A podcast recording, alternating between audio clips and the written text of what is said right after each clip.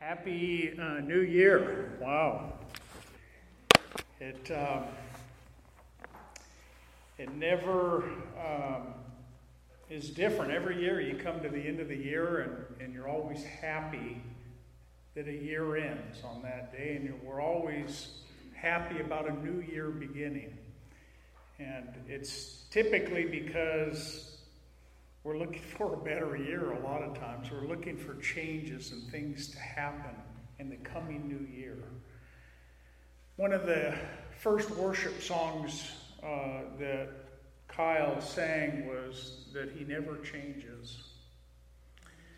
And it made me think of uh, the scripture in Malachi uh, chapter 3, verse 6, where it says, For I am the Lord and I do not change. And I want you to think of that uh, that we have a God that never changes. He's the same yesterday, today, and forever. And what that gives us is it gives us strong hope, strong confidence in our God that He's not going to change His mind. His character is not going to be different. He's not going to be a different God this day. You know, He is the same God and He never changes. And I'm thankful for that. But as I consider ourselves, we're people that change quite often. We're full of change. Change for the good and change for the bad. But we quite often we change all the time. And whenever we start out a new year, and the and kind of the, the even the title for this morning, it's been in my head now for probably the last month, considering a new year coming. And it wasn't the message per se, but it was just the title. And it's New Beginnings. And I believe for our church, we're going to see some new beginnings in 2023. There's going to be some new beginnings, Lord willing, in your life, my life. Some changes that are going to happen, that are going to be uh, for our good. They're going to glorify God, but they're going to be changes that are going to be taking place in our life. Even changes that we're uh, looking for and hoping for and praying for changes to come. How many of you like new beginnings? I think we all do. New beginnings. We like things to start out fresh again. We like to think that there could be, uh, this might be a time that I might do something in a better way. I might be a different person. I might, I, I, might manage my home in a different way. I might manage my marriage in a different way. There, there could be a whole host of things that we could say, I'd like to have a new beginning in 2023. Those new starts, those new commitments that we sometimes even make before the Lord. We make them to our spouse. We make them to our families. We make them at work. But it's all about change. I, I, I, want God to change me. I want God to have His way in my heart. I want to see change continually happening in me. I don't want to be the same Christian that I was in 2022. I want to be a different and hopefully one more like Christ in 23. You see, our God, all the way through Scripture, is a God about new beginnings. He's about fresh starts. He's even about those that get away. They, they go by the wayside for a bit. But it's time to restart. It's time to make a fresh commitment. And we know that His Word tells us that His mercies are new every day. We have a merciful God that expresses and shows us that His mercies upon our life, they're new every day. His grace upon our life. Reconciliation. Those areas that, that we're wanting God to reconcile. But you know, when it comes to new beginnings, quite often it challenges us. And many times people make these new commitments in a coming new year. Something they know that they didn't do so well in the previous year, and, i and I want to do it different. Sometimes we call it New Year's resolutions. And I'm not really into that. I mean, you can make those, but quite often we make them and we don't fulfill them. I need to be dependent upon the Lord. I need to have, say, God, I'm asking that you would change this in me. And that, I believe, would be a good prayer. And if it's done with a sincere heart, I believe God will change.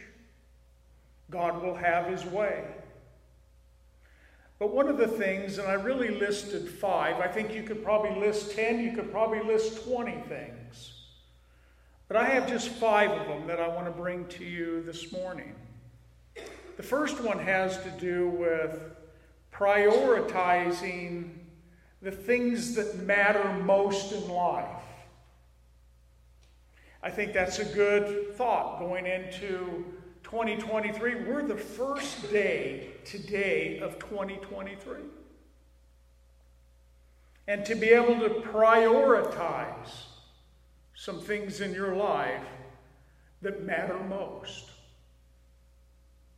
Number two, that we need to forgive others as Christ forgave you. Forgiveness.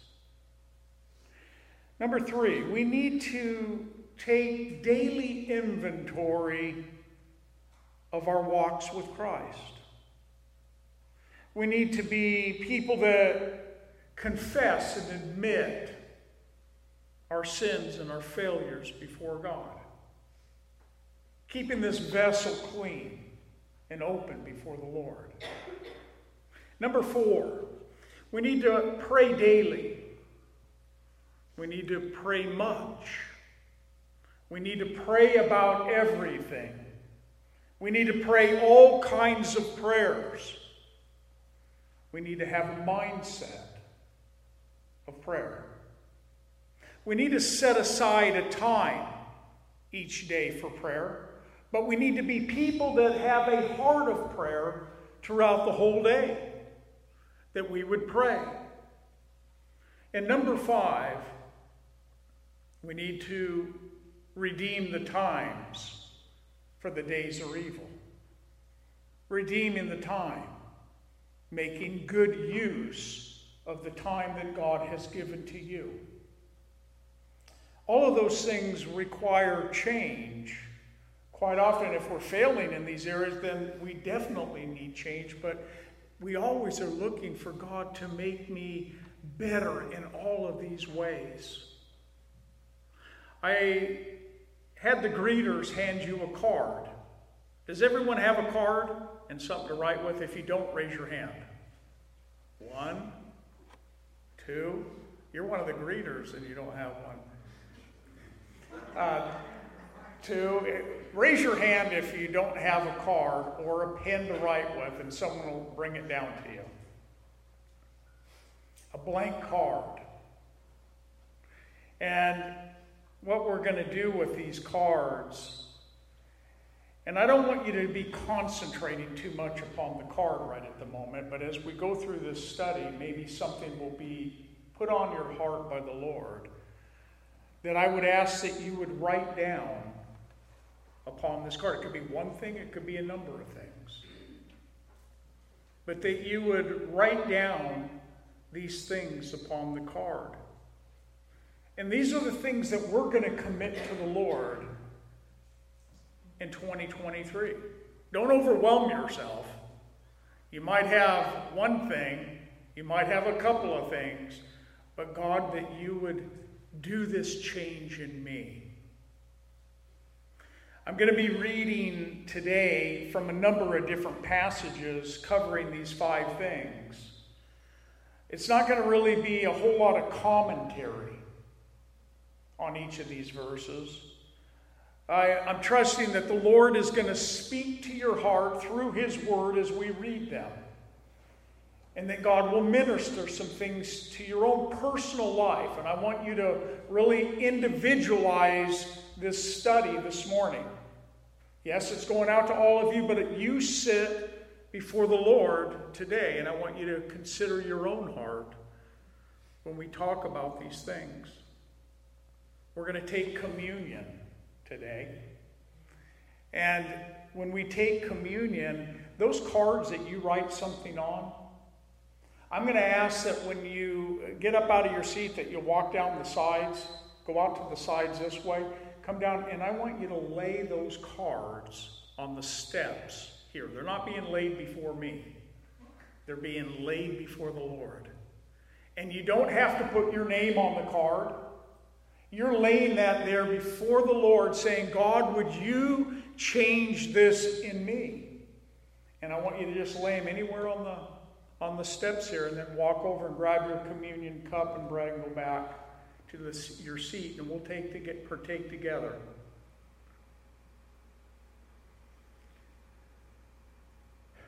Priorities, discipline forgiveness, commitment. And these are all words that it, we, could, we could do a whole study on all of them. But these are things that we know the areas that we fall short. I know the areas in my life where I'd like to see improvement. And God, would you help me? in this next year to be different, to be more disciplined, to be soul searching myself. Lord, is there any unforgiveness in my heart towards anyone? My commitment to you, Lord. Would you help me to be more committed to you in various ways in my life? priorities and the things that matter most to you. Think of that. What are the things that matter most to you in life? I read a quote, I like it.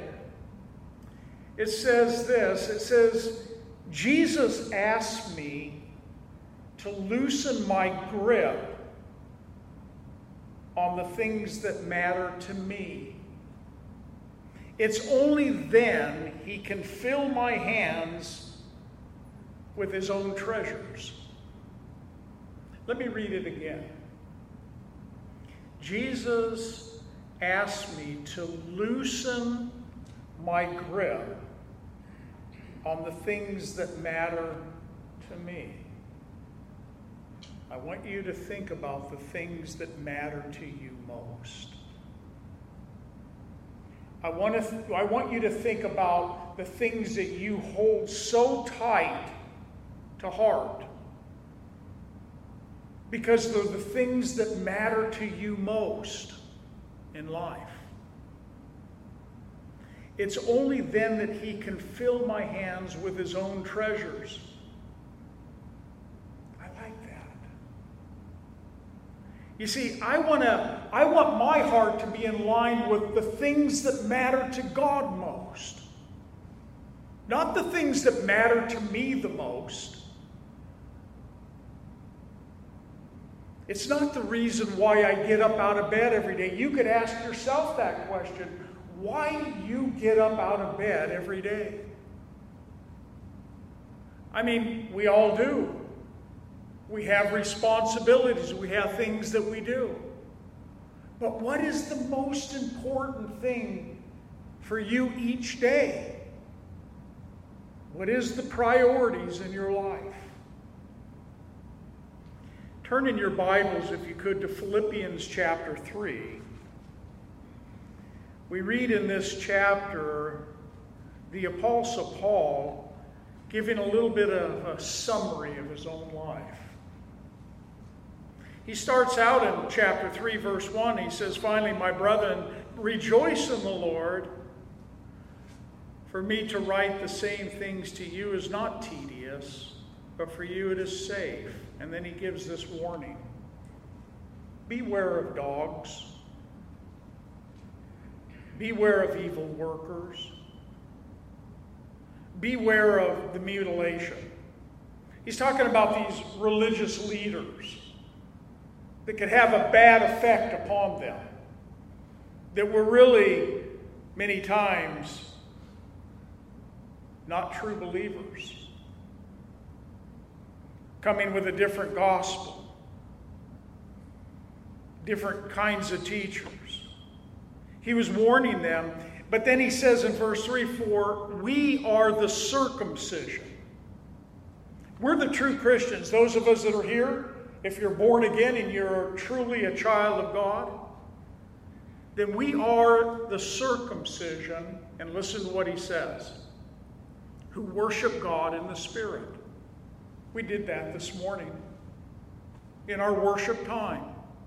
We worship God in the Spirit. We also rejoice in Christ Jesus. We did that this morning. But then look what it says at the end of verse 3. We have no confidence in the flesh.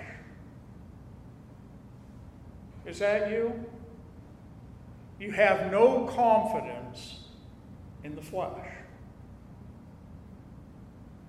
Paul went on to talk about this because, and he gave his own life example of someone that could truly have confidence in their flesh. He says, I was circumcised the eighth day of the stock of Israel, of the tribe of Benjamin, a Hebrew of Hebrews. Concerning the law, I was a Pharisee. These were all things that added to who Paul was in his religious days, the days before Christ. Paul putting much confidence in his heritage and his upbringing and his really confidence in his flesh. Concerning zeal, I persecuted the church, Paul said.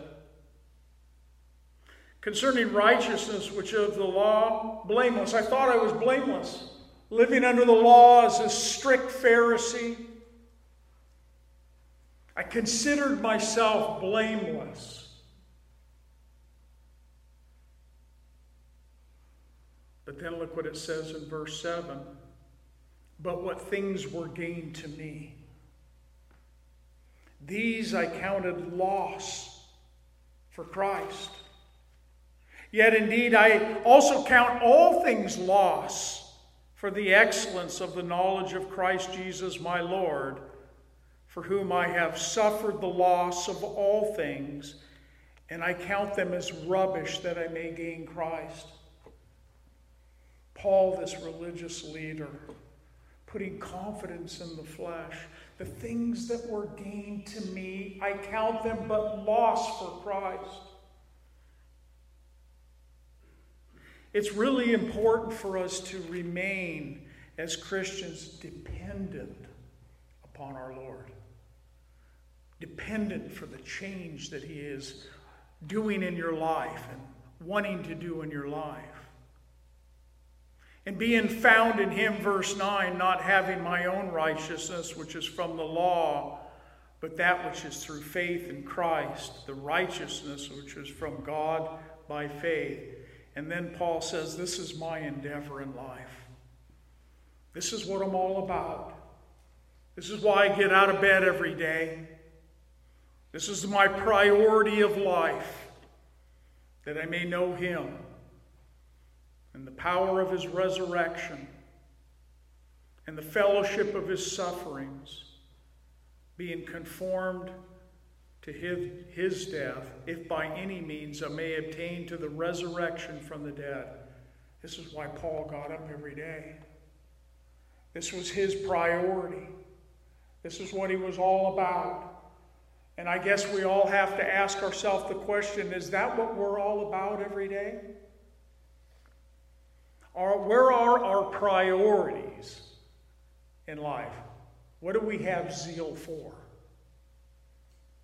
Why do I get up every day? And who do I seek when I get up? I think those are all good questions to ask ourselves. He went on in verse 13, he says, Brethren, I do not count myself to have apprehended.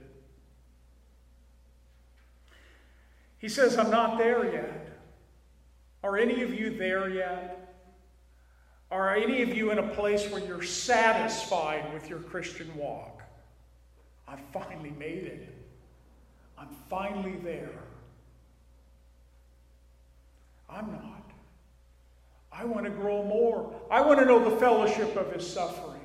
I want to know that resurrection power in my life in a greater way.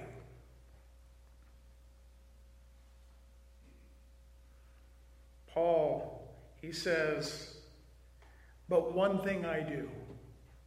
I like that when he says one thing. If he said 10 things, I'd get nervous. But he says, but one thing I do forgetting those things which are behind. You could put a little note there in 2022. Forgetting those things that are behind. How many of you had a rough 2022?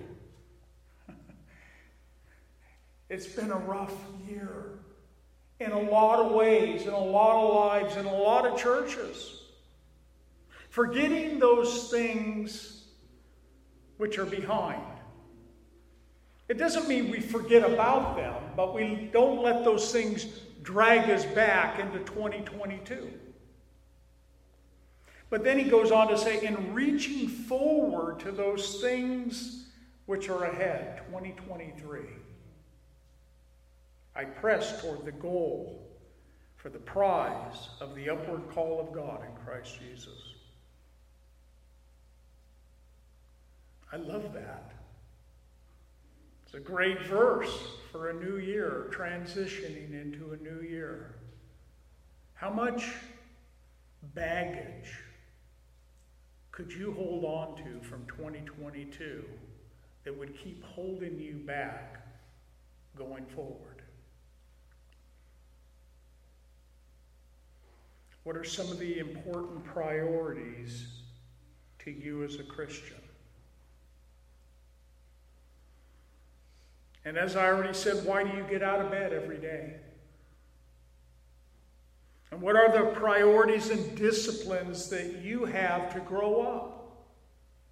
If you want to grow in your faith, there's certain things that you must do to grow. There's certain disciplines that you must take on board if you want to grow, if you want to mature. It doesn't just happen by the sheer fact that you gave your life to Christ. He that began a good work in you will perform it until the day of Jesus Christ, but it requires our diligence. It requires discipline on our part that we might grow up, that we might grow in Christ. Reading our Bibles, praying, fellowshipping with other Christians. It's what the early church did. It was part of their life, it was a priority in their life.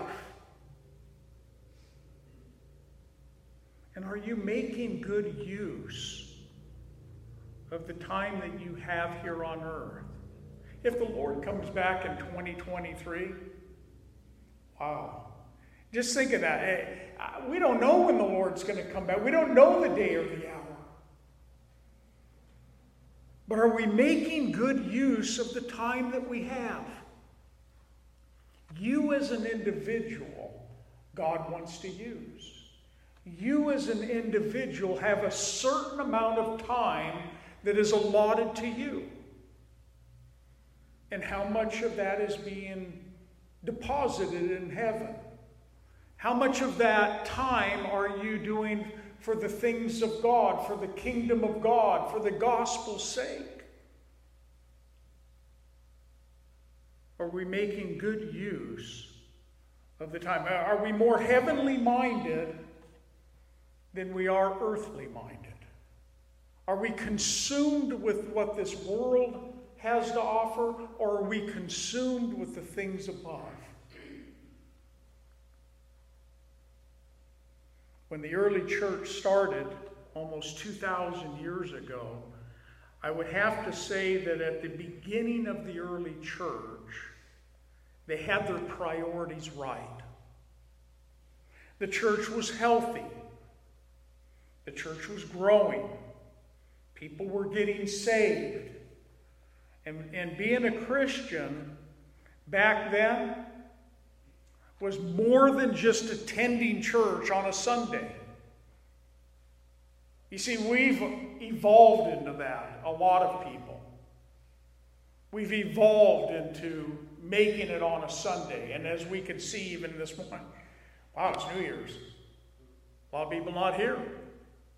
We've evolved into a, a church and people that feel good about making it to church on a Sunday. That to me is not what I see the early church doing. Yes, we should come to church every week, but it's so much more than that. As a matter of fact, some of you in this church have heard me say if you're only making it to church on Sunday, it's not enough. It's not enough. It, it, I, I have not, in all of my walk, I cannot maintain and do well in my walk with Christ making it to church once a week. Some of you think that I'm here behind the pulpit every week because I'm the pastor. You got to be there. You know, who's going to teach? I'm here because I want to be here. And the early church, they gathered daily. It was part of their routine. It was a part of their life. In Acts 2.42, we read about those 3,000 plus believers that got saved on the day of Pentecost, it says they continued steadfastly in the apostles' doctrine, the teaching of the word, in fellowship with one another, in the breaking of bread, in their communion, and in prayers. They did that together. And we're told that fear came upon every soul, and many wonders and signs were done through the apostles. God was moving, God was doing miraculous things. And now all who believed were together. They had all things in common. They sold their possessions and goods, they divided them among all as anyone had need. They were making sure that the body of Christ was being taken care of. The needs were being met. And so, continuing daily, it says. Underline that. So, continuing daily with one accord in the temple and breaking bread from house to house, they ate their food with gladness and simplicity of heart, praising God and having favor with all the people. And it says, And the Lord added to the church daily those who were being saved. A healthy church. One that I would be, want to be a part of. One that I would want to contribute to, to be involved in. Because God is doing something in that place. And may God move in this place, Calvary Chapel Fellowship. May He stir your hearts in this place to be used, to use the giftings and the things that God has given to you already. If you're neglecting your gifts, you need to say, God, forgive me. And you need to start utilizing the gifts that God has. If you don't know what your gift is, then pray. Say, God, show me my that I might serve in this body. There's another area that I felt led to address. It has to do with forgiveness. and unforgiveness in our life. I'm talking about unforgiveness towards other people. I'm talking about letting, uh, not letting resentment go on, or grudges, or bitterness in our heart towards other people. I read another quote that says this We are never more like Christ than when we forgive those who have sinned against us. We are never more like Christ than we forgive those, uh, those who have sinned against us. You see, that's the heart of our Lord. He's a God of grace, a God of mercy, a God of forgiveness. And He calls you and I to do the same. And we need to know that when we have bitterness and unforgiveness in our hearts, it's always going to keep you from going forward. If, if you just make note of that, if I have unforgiveness in my heart, if I'm holding grudges against people, if I'm not seeking to reconcile things, it's always going to hold you back. Like so many other things that can hold us back. But unforgiveness is key. We have to be people that have been forgiven, but we forgive. Otherwise, it will stunt your growth. You won't be able to move ahead. God says, I want you to deal with that first so that I might really be able to work in you. You see, Jesus, he made this clear in one of the most important teachings that he ever gave to his disciples. He spoke of this when he talked to them about prayer.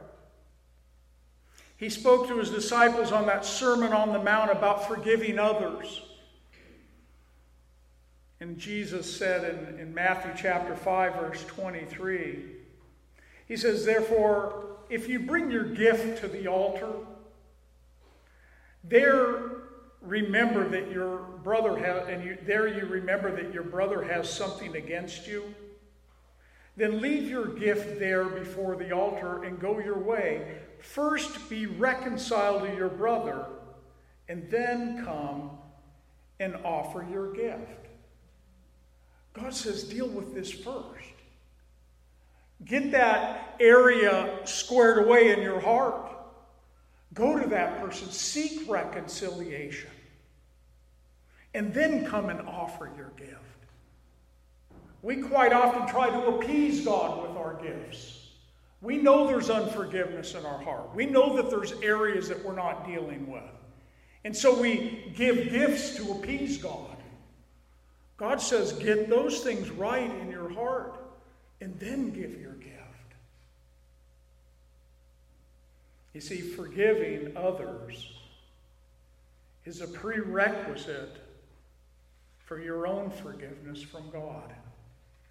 That gets a little bit more intimidating. It's a prerequisite for my own forgiveness from, from God. Jesus went on to say in chapter 6 of that same Sermon on the Mount, in, cha- in chapter 6, verse 9, he says, In this manner, therefore, pray. Our Father in heaven, hallowed be your name. Your kingdom come, your will be done on earth as it is in heaven. Jesus is teaching his disciples how to pray. Give us this day our daily bread. And then he says this, and forgive us our debts as we forgive our debtors. Part of our prayer life. Let me ask you do you soul search yourself when it comes to the area of forgiveness? Do you ever look and say, man, do I have any odd in my heart towards somebody? Is there something there, Lord, that you want to show me that I need to get right with so and so? God, you've forgiven me, and I need to forgive. He goes on to say, And do not lead us into temptation, but deliver us from the evil one. For yours is the kingdom and the power and the glory forever. Amen. For if you forgive men their trespasses, your heavenly Father will also forgive you. There it is. If you forgive men their trespasses, their sins, your heavenly Father will also forgive you. But if you do not forgive men their trespasses, neither will your Father forgive your trespasses. A prerequisite for forgiveness from God. I must forgive.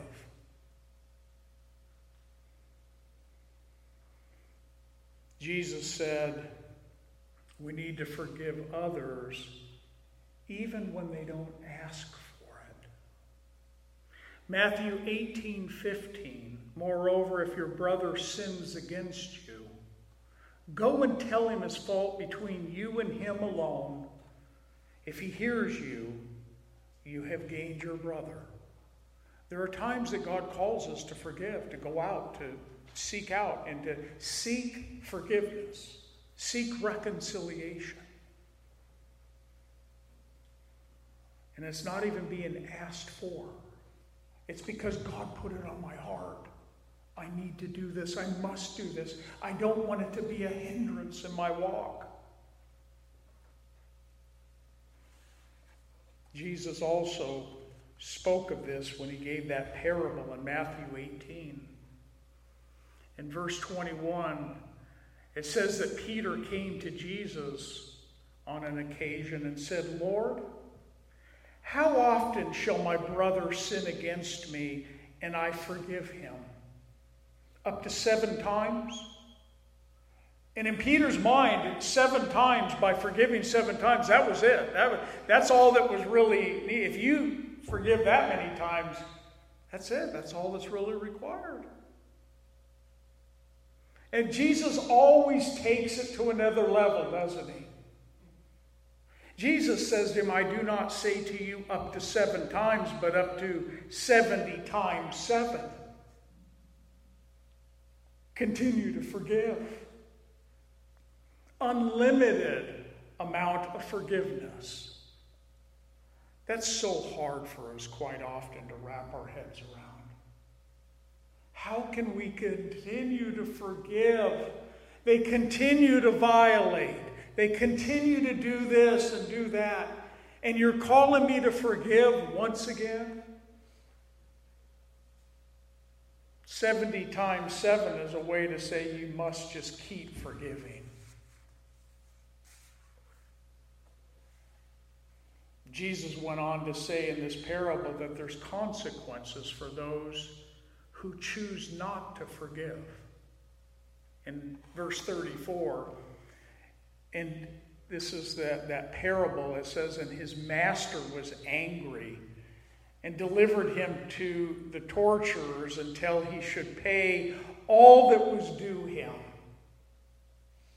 Unmerciful.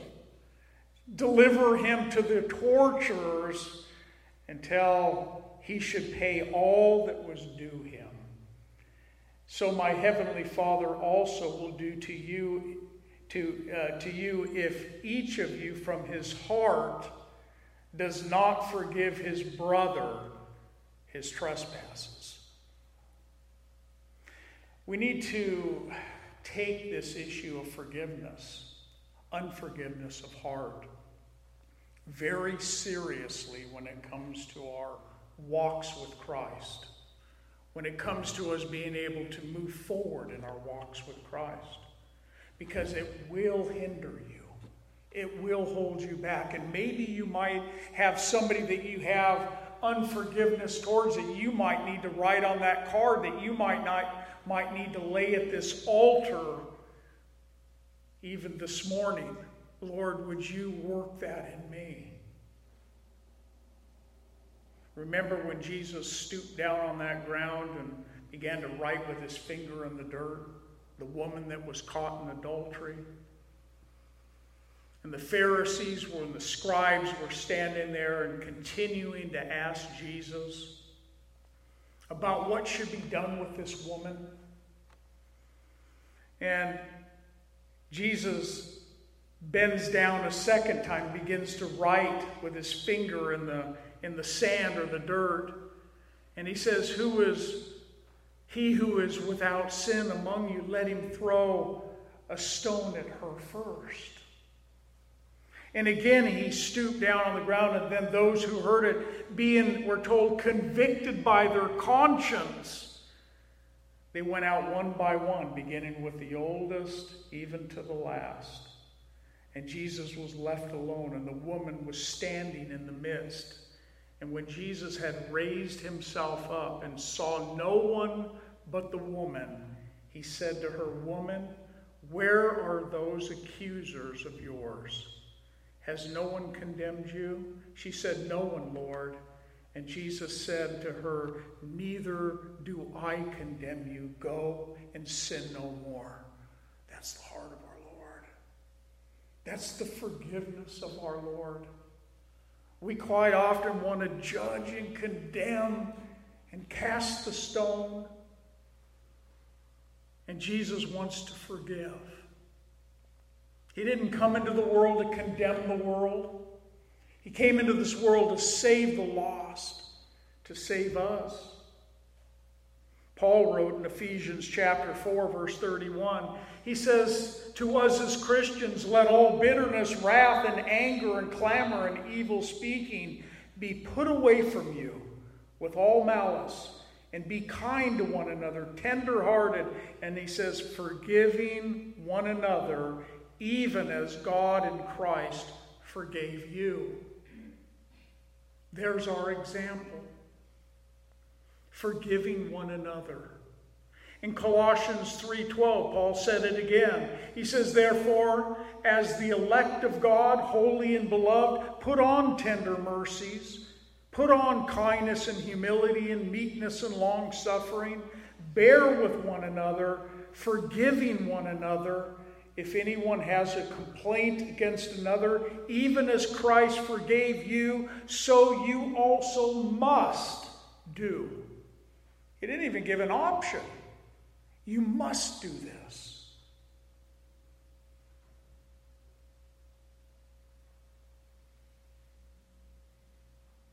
Some of us here today might need to extend forgiveness. unconditional, just simply to forgive. I think if there is that area in your own heart that God is revealing and showing you, and maybe He has for a while been showing you this, and you continue to resist what the Lord is saying to your heart, you will be held back. Doesn't mean you don't have salvation, but you'll be held back in your walk with Christ. The third thing of these new beginnings is taking daily inventory of your walk. You ever do that? Take daily inventory of how well you did today? It's a good practice. Sometimes it's when you're laying your head on the bed at night, when you've considered the whole day what it looked like, the things that you did that might have glorified God, and the things that you did that did not glorify God. Taking inventory and doing it daily. Why daily? Because there's enough evil in one day. I mean, there's enough things that go on in a day. In any one of our lives here, a wrong word, an irritation, getting frustrated, whatever it might be. It can be down to the simplest things. I, God, I didn't handle that right. God, would you forgive me? Lord, I admit that I didn't speak to my spouse the way that I should have. Lord, that I didn't handle this at work. I didn't do this right. Lord, I looked here and I shouldn't have looked there. Taking inventory daily finding your victory over sin. In 1 John 1 8 and 9, a familiar verse, I'm sure to all of us, that if we say that we have no sin, then you're simply deceiving yourself. And the truth is not in us. But if you confess your sin, in other words, if you admit your sin before God, then God is faithful and just to forgive you of your sin and will cleanse you from all unrighteousness. It's a continual act of cleansing.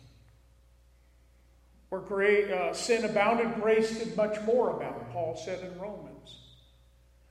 God will work through a heart that is admitting failure, that's admitting that these are the areas that I've failed you today.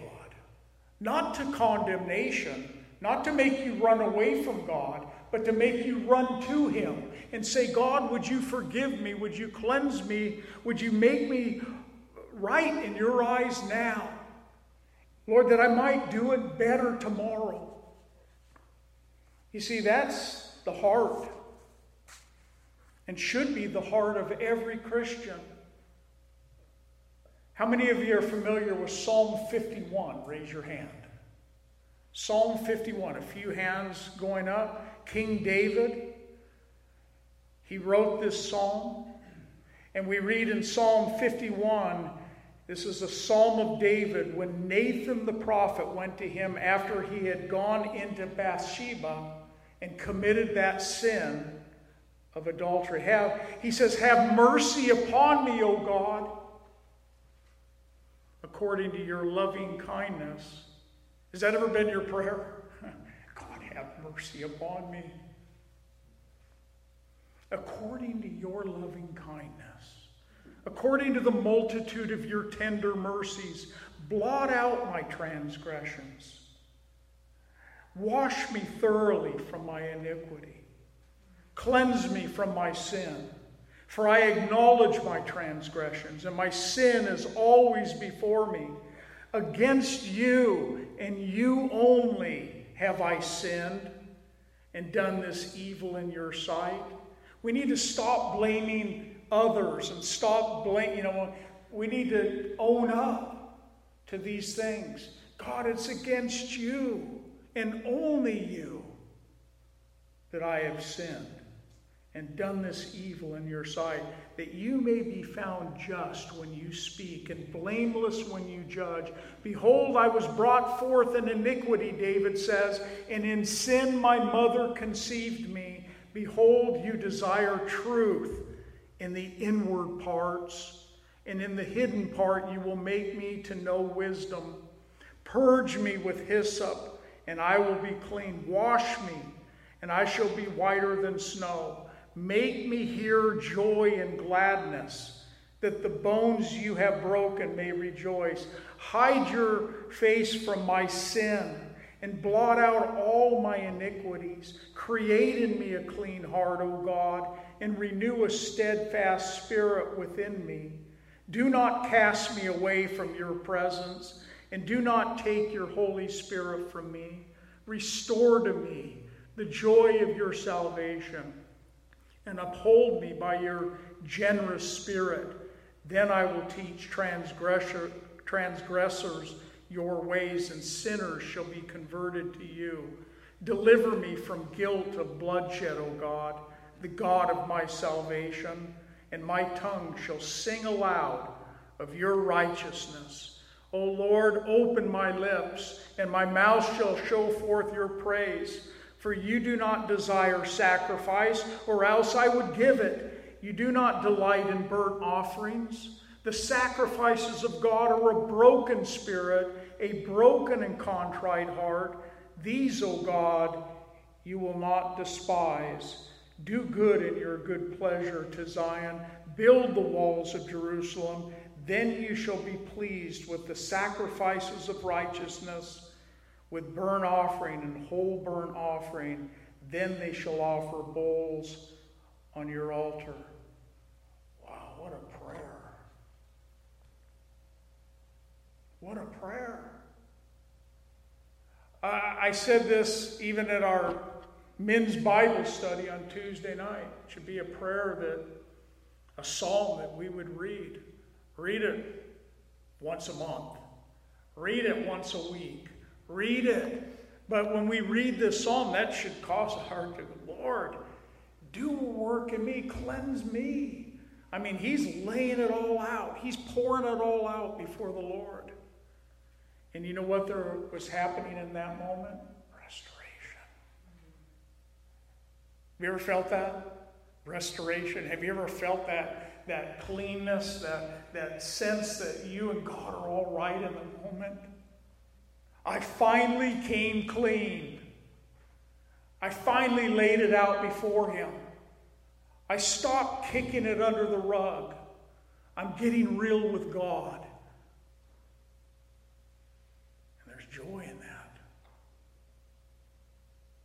You could also read, if you didn't know these Psalms, Psalm 32 and Psalm 38. Great Psalms to set your heart right before God. But another new beginning is that we need to be people that are filled and people that stay dependent upon the Holy Spirit. And if I asked you, when was the last time that you asked God to fill you with His Holy Spirit, to overflow you with His Holy Spirit? Was it last year? Was it five years ago when you went forward to have somebody lay hands on you and baptize you in the Holy Spirit? Was it just this morning? That you got up and you said, Lord, would you fill me with your spirit? Lord, I can't go about this day apart from you. Paul says in Galatians 5:16 that we are to walk in the spirit. He also says in this uh, text, he says that we're to be led by the Holy Spirit. He also says, but the fruit of the Spirit is love, joy, peace, long suffering, kindness, goodness, faithfulness, gentleness, and self control. He also says in this text if we live in the Spirit, then let us also walk in the Spirit. It's all about the Spirit of God. I need to be dependent upon God's Holy Spirit in my life. You need to be dependent upon the Holy Spirit of God to empower you to say no to sin, to give you the ability to walk your walk before the Lord, to do it in the power of the Holy Spirit, to do it with fruitfulness, the fruit of the Spirit, to hear His voice when He's leading you to go this way and not to go that way. Hearing the leading of the Lord, walking in the Lord. Paul says, Walk in the Spirit, and you will not fulfill the lusts of the flesh. Stay close to God, stay close to His Holy Spirit and you will see more and more victories over the flesh. And we're not only that, but we're commanded in Ephesians 5:18, we're commanded to be filled with the Holy Spirit. Did you know that? It's not an option. God doesn't just say to you, if you want to be filled with my power and the, and the power of my spirit, you know, think about it. No, He commands us to be filled with the Holy Spirit. Where do you get your power to live your Christian walk? How do you do it? Do you just bite the bullet? Do you just, you know, man, I, you know, I, I'm gonna, I'm just gonna stop that. Or do you rely upon the Lord and His Holy Spirit We need to walk in the Spirit. We need to be led of the Holy Spirit. We need to bear fruit of the Holy Spirit. We need to live in the Holy Spirit. We need to walk in the Holy Spirit. We need to stay dependent on the Holy Spirit. We need to be filled and overflowing with the Spirit of God. Third part of the Trinity God the Father, Son, and the Holy Spirit I know a lot about God from the Bible, and I know a lot about Jesus and what he did on the cross, but do you know the Holy Spirit? Are you dependent upon the Holy Spirit in your life? Pastor Chuck Smith once said one of the greatest needs in the church today is an understanding of the nature and the work of the Holy Spirit. I think those are great words. greatest need in the church today. The fourth thing is prayer. We have that privilege, don't we, of prayer. It's our spiritual defense. And we're, we're given this privilege to go to prayer. And, and God actually hears our prayers. We can, we can open our mouth before, and God hears our prayers. Unless there's areas of our life that create a hindrance. Have you ever felt like your prayers just kind of they hit the ceiling and, and, and are they really reaching God?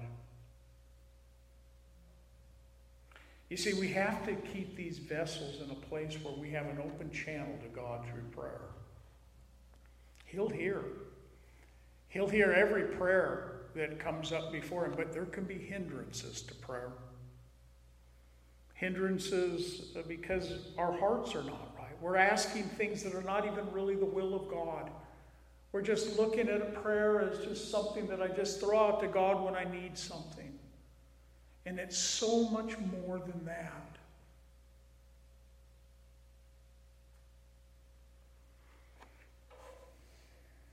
Praying always, Paul says in Ephesians 6 18, praying always with all prayer and supplication in the Spirit, being watchful to this end with all perseverance and supplication for all the saints. I hope you're praying for me. I hope you do. I'm sincerely saying that. I hope you're praying for me, and I hope you're praying for Kathy. And know this I pray for all of you. I pray for this church, and I pray for you at times by name because of things that I know that need prayer. And I know that many of you are doing the same. And keep doing it. And pray more. Pray for the saints in this church. Lastly, we need to redeem the time. Charles Hummel wrote that our greatest danger is letting the urgent secular things crowd out the important divine things. Did you get that? Our greatest danger is letting the urgent secular things crowd out the important divine things. Redeeming the time. Our problem is that too often we live by life's demands instead of by God's priorities. Remember that life is too short for us to do everything we want to do, but it's long enough for us to do everything that God wants us to do you have an appointed day, that we have a certain amount of time. And God will uh, use you to accomplish what He wants to use you for. We need to know the times and the seasons we're living in. We need to be alert. We need to be watching. We need, need to be mindful, knowing that this world is coming to an end. Book of Revelation. We'll be back in it next week. Live in that way. We need to be witnesses for Christ. We need to make a, a conscious effort to live godly around ungodly people. A conscious decision to do that. We need to ask God for boldness that we might open our mouth and speak forth the gospel give me the boldness to open, to say something about you.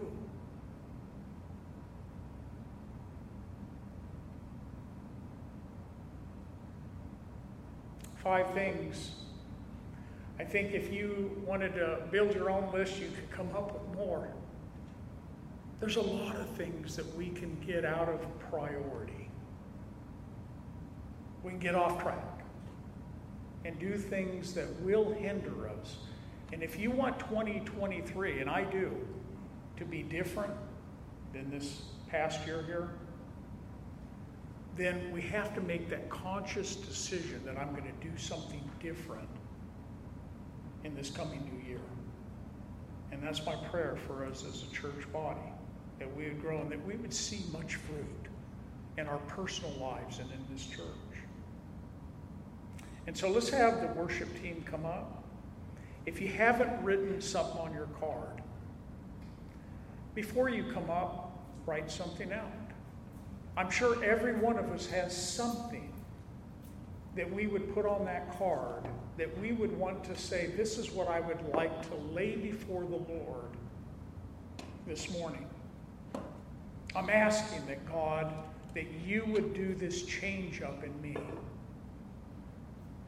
And then trust that God will do that as you submit yourself to Him and say, God, would you change that in me? He's not asking you to do it on your own. He's saying, bring it before me and let me start it and I'll work it in you. And so we're going to have the worship team lead us in worship. Like I say, as you come up, just come up and lay them on the steps here. Take your communion, go back, and then we'll we'll close this service out together by partaking of the, the cup and the bread. And so let's uh, let's worship.